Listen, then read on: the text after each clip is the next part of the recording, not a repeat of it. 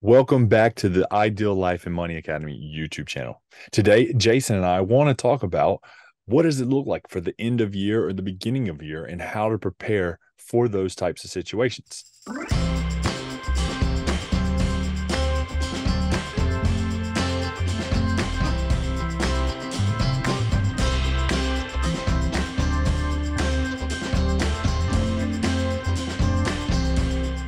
One of the things that I love to do every January 1st is to do my net worth spreadsheet. I update it with my new numbers from January 1st of the year before to January 1st this year. And am, all, am I on track with my savings, with my retirement, with my debt elimination? If you haven't known this already, but the, fir- the first thing that the first time I ever did this was when I was in my early 20s and I I completed my net worth spreadsheet and I was worth a negative hundred thousand dollars. It sucked but it was what I needed to be and have that visual. I needed that to give me the fire, to the push to get out of debt, to start investing for my future. And maybe that's what you need to do as well.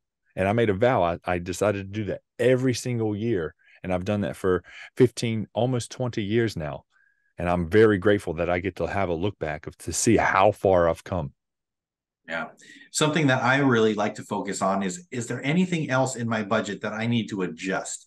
It, as we end the year, I know there's always the holidays, especially in the US, right? The Thanksgiving and the Christmas and then the New Year's. You got your parties and all the things that, that happen. So your your budget probably went a little bit out of whack in December and maybe January. So I like to prepare my budget for January of the next year to figure out what needs to change, what eh, has been a pattern in my life that I need to alter going into the next year. So I don't keep disappointing myself with overspending in certain categories or line items. So take a look at your budget. If you don't have a budget, we've got other lessons on budgeting, but take a look at your budget and see what do you want to change for this next year and what do you want to change for that next month going forward so that you don't constantly disappoint yourself.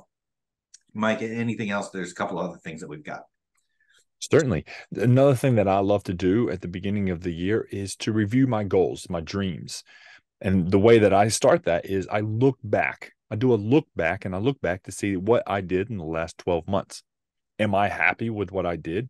Am I happy with the trajectory that I'm on? If good, that's all that's great. Congratulations. But if not, or if I want to change goals or I want to adjust them, what do I want my goals to look like in the next 12 months? And once I do that, I'll take my top three to five goals and I'll break those down. And then I'll create quarterly goals, right? Q1 of this next year or the next 90 days, I'm going to focus on this. And then that will get me on track to hit that 12 month goal that I've written down. So I do spend some time there. Take a couple hours out of your day during this holiday period or this transition of wherever you are on your goal setting process. It's one of the things I love to do as well.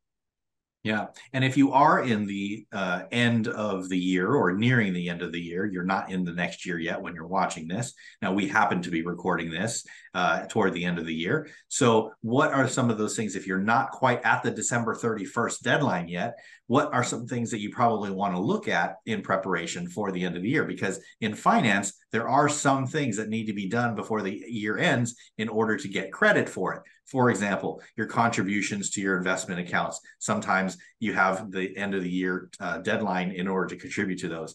Sometimes you're updating your insurance policy. So, uh, insurance policy on your house or a life insurance policy if it's in the next year and you're going to turn the next year age, sometimes it's good to update those policies before you turn that next year uh, older. So look at your insurance policies, look at your investments, look at your uh, contributions, all of those types of things before the end of the year, so that if you have some room and you can contribute more by the end of the year and you want to do that for your tax savings purposes, then you can go ahead and do something like that always consult your investment professional or your insurance professional in order to get that quality advice to make sure that it's in line with your goals as well.